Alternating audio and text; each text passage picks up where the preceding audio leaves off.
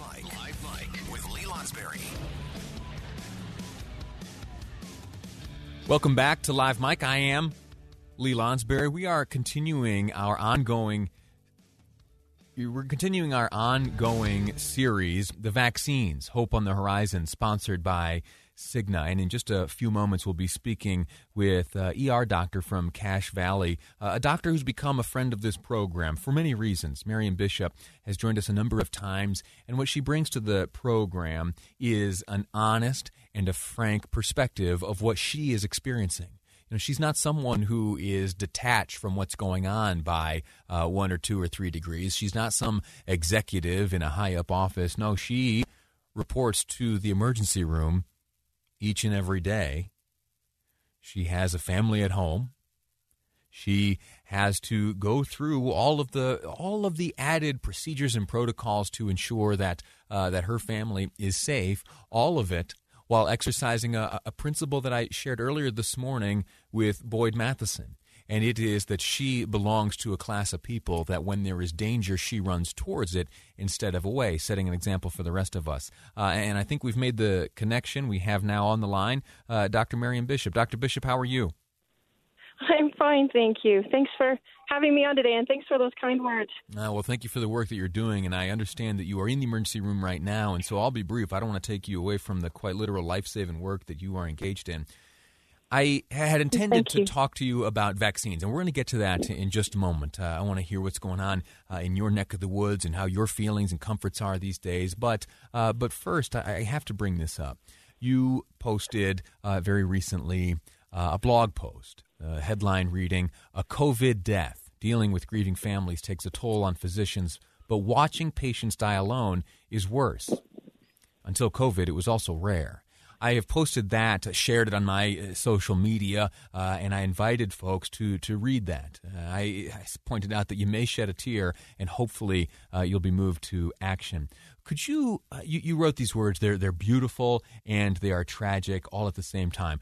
Sh- share with uh, listeners here the the message you communicated in that blog post of yours. Oh my goodness! Well, thank you. Um, thank you again for being kind and for caring. Um, you know, as a as an ER doctor, like um, we we like it when we can save lives and we like it when we can help people, but we also end up watching a lot of folks die, and that was a sad part of my job that I was pretty used to. But something that has been completely different um, in the pandemic is watching people die alone.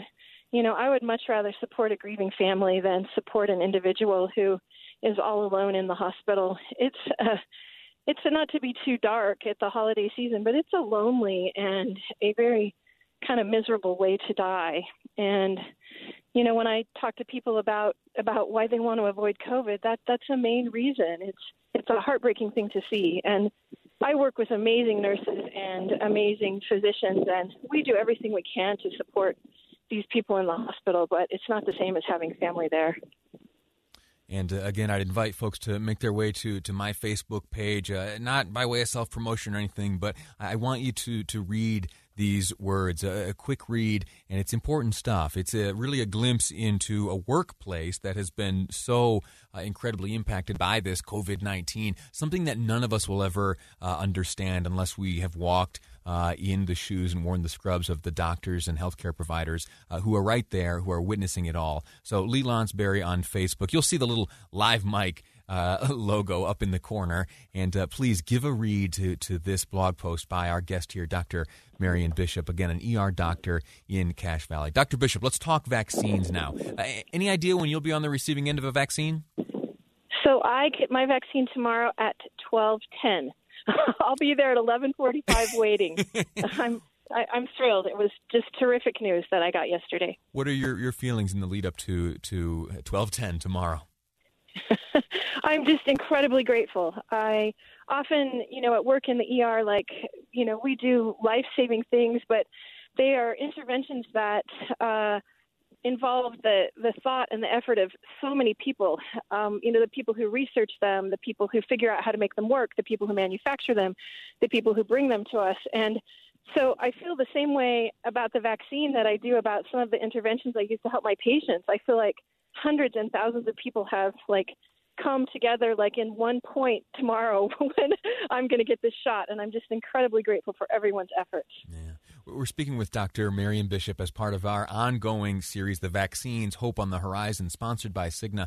And uh, as we continue this conversation about vaccines, uh, Dr. Bishop scheduled to get hers tomorrow at 1210. Very exciting moment for you, and I'm sure for your family as well.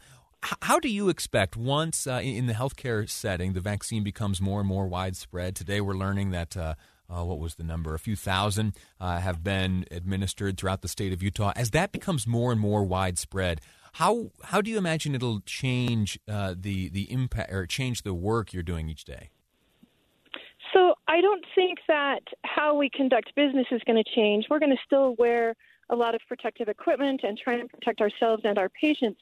But the change on morale has already been profound. You know, healthcare workers all up and down, all, you know, all across the world, but you know, up and down our state have been working harder in the last 10 months than they ever have in their careers.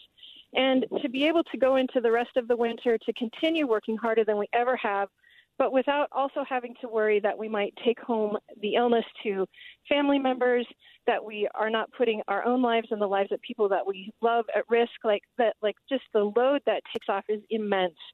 You know, the people I work with have been, you know, uh, at a minimum excited and at a maximum euphoric. Um, tough old ER doc that I work with yesterday was, you know, close to tears, very emotional, just describing the gratitude that he felt. More than close to tears, we have seen, uh, you know, on the television news, those first uh, healthcare professionals receiving the vaccine. I can remember the the first day there was a tall, big, broad-shouldered man on the television getting the vaccine. He took questions from reporters, and before the first question was even asked, uh, he he was in tears. Uh, and, they weren't tears of sadness, but what, from my perspective, uh, tears of relief and tears that were fueled by the optimism, quite literally injected into his arm and into the arms of other healthcare providers. Last question I'll ask you, and again, we're speaking with Dr. Uh, Marion Bishop, an ER doctor in Cache Valley and friend of the program, and I'm incredibly grateful for all the insight and the time you've spent uh, with us throughout this pandemic. last question I'll ask there is a sector of the population that is nervous about getting the vaccine, maybe even opposed to getting the vaccine. What would you tell those people? Well, first of all, I would say I respect that worry. Like, we all ought to be suspicious about putting something in our body, and there's already so much to worry about in the last year that, you know, it's just one more kind of thing in the package of COVID concerns.